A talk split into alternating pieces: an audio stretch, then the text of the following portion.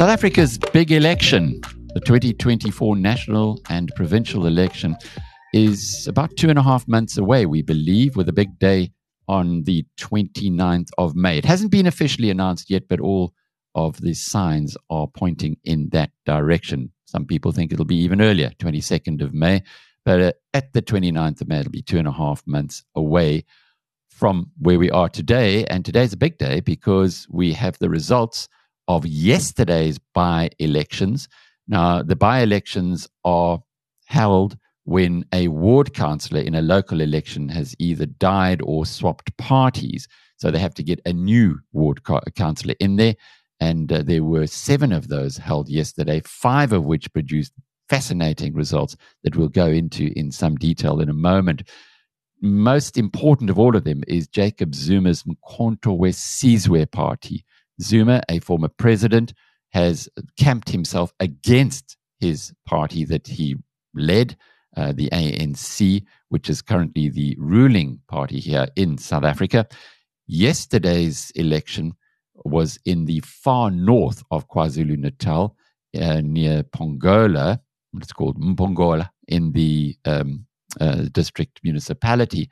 And Zuma's party got 28% of the votes that were counted there. It's only its second election. In the first one in Vryheid earlier this month, um, Konto Wesizwe got 20% of the vote. So it certainly is a party to be reckoned with. It was a red letter day too for Gayton McKenzie's Patriotic Alliance that had a sweeping victory in George. That's its fourth ward victory since the 2021 national, um, local elections. It is critically, though, the first time that the PA has taken a seat off a sitting Democratic Alliance councillor.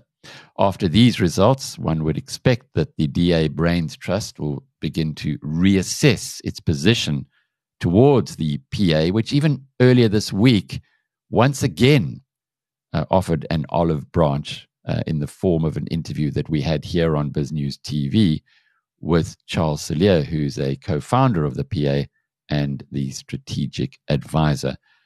News elsewhere for the uh, Democratic Alliance was more heartening. They managed to hold on just uh, to a ward in Grabouw, also in the Western Cape, and that despite a spirited challenge from the Patriotic Alliance, and did very well in a ward in the East Rand in Gauteng, uh, where the share of the vote was raised to almost 90% from around 60% previously. But one needs to have a look at these wards in detail, and that's what we will do right now. Um, starting off with a overall view on uh, what has happened with the uh, what has happened with uh, the results that come to us from the Electoral Commission. Seven overall, of which the uh, two of them uh, were as expected in the Free State and the Northwest Province, where the ANC retained its seats that it currently holds. Uh, the ruling party is very strong in those areas, in those two provincial areas. It's elsewhere in the country where it is facing challenges. And the first of those challenges that is worth looking at is uh, Mpongolo, Ward number two, uh, where the IFP held onto the ward. However, its share of the vote dropped from 48% to 36%. The ANC's share of the vote dropped from 43% to 33%. Now, this is relevant because this is deep rural KwaZulu Natal, where up until the entry of Jacob Zuma's party, it was a two way contest between the IFP and the African National Congress uh, who in the 2021 election in this ward got 91% of the vote. That has been cut to 69%, with Zuma's party picking up 28% of the vote here. Newcastle, also in KwaZulu Natal, was better news for the IFP, and here there was no Umkhonto weSizwe participation, and this uh, gave the party a another very strong showing its 13th by election victory in the province. Virtually all of those have been against the ANC, and its share of the vote went from 26% to f- virtually 50%, whereas the ANC's share collapsed in Newcastle Ward 11 from 43% to just 14.5%. Also interesting, though, for those who have been predicting a resurgence of the economic freedom fighters, the far left party that does so well uh, or has been doing so well in urban areas. Well, it did not do well here in Newcastle. Uh, the share of the drop uh, share of the vote dropped by half from 24% to 12%. On to the big victory for Gayton McKenzie's party, George Ward 8. The PA went from 5% in 2021 to 63% of the vote. It benefited greatly by a direct competitor, the Good Party, not contesting this election. It's the PA's fourth win in a ward council since 2021, but as mentioned earlier, the very first from the DA. Uh, it's won two from the ANC and one from Good. The DA itself will probably be uh, circumspect about what happened here. Its share of the vote didn't fall that badly, only from 37 to 33%. But what will be concerning it is that the Patriotic Alliance picked up virtually all of Good's 33% that it won in 2021. The ANC's share continues to decline and is it's virtually wiped out in big parts of the Western Cape now. Uh, its share of this ward's vote from 4% to just 2.5%. Theewaterskloof was slightly better news for the Democratic Alliance. It managed to hold on to the ward, but only just. The share of the vote for the DA, which was a relatively comfortable victory in 2021 at 51%, fell all the way down to 28.5%. Good came second here uh, with 26%, and it improved um, more than doubled from the 12% it had in 2021. And the Patriotic Alliance also virtually doubled from its 12% in 2021. The ANC here was steady at 19%, but you could see a very different result had Good and the Patriotic Alliance decided to work together rather than competing against each other. Indeed, they split the vote, um, which enabled the DA to squeak home in this constituency.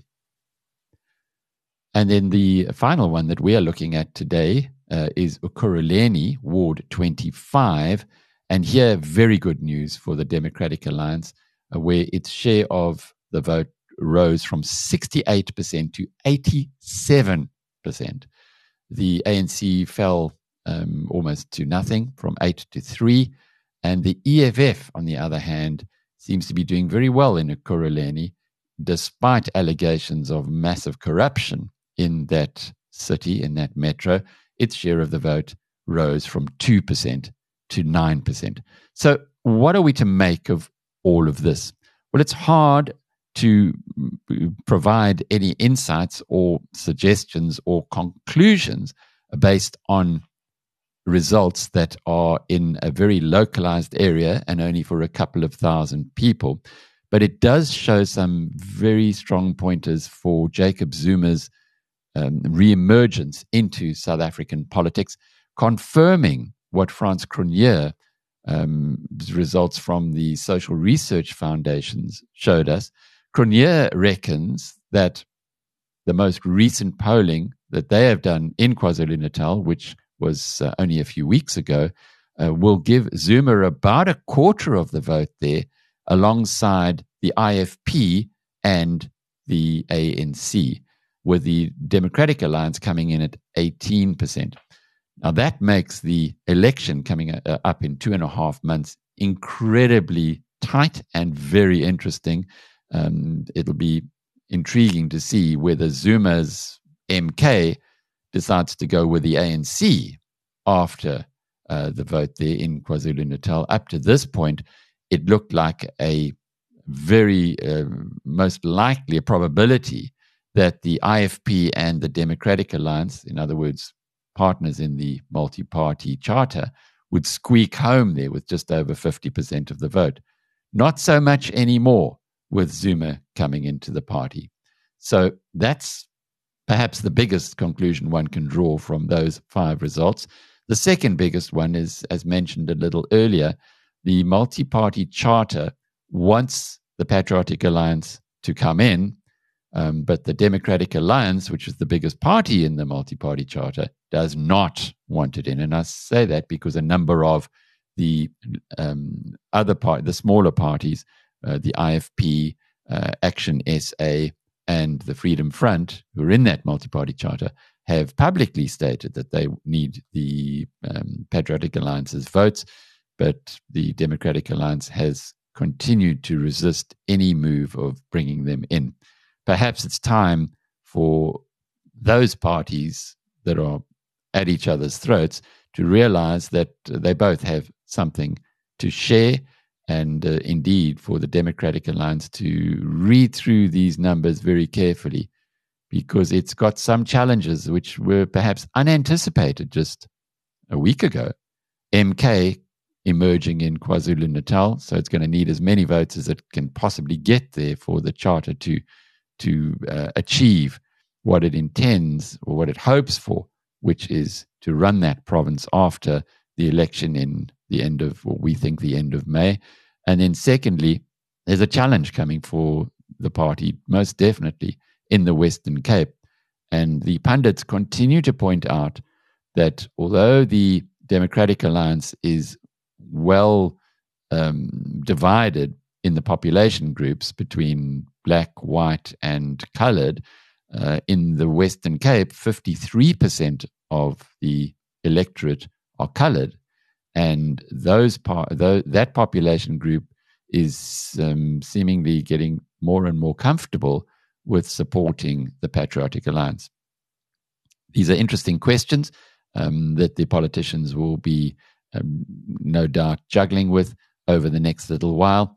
There are more by elections before we go to the polls, and we don't even know exactly when we will be going to the polls. But the idea of the 29th of May is it's the soonest possible uh, that the ANC will be able to get all of the administration done so that it can go forward. We understand that the ANC has also booked the FNB Stadium in uh, Johannesburg for a big rally just before the 29th of May, which is a little bit of a sign for you too.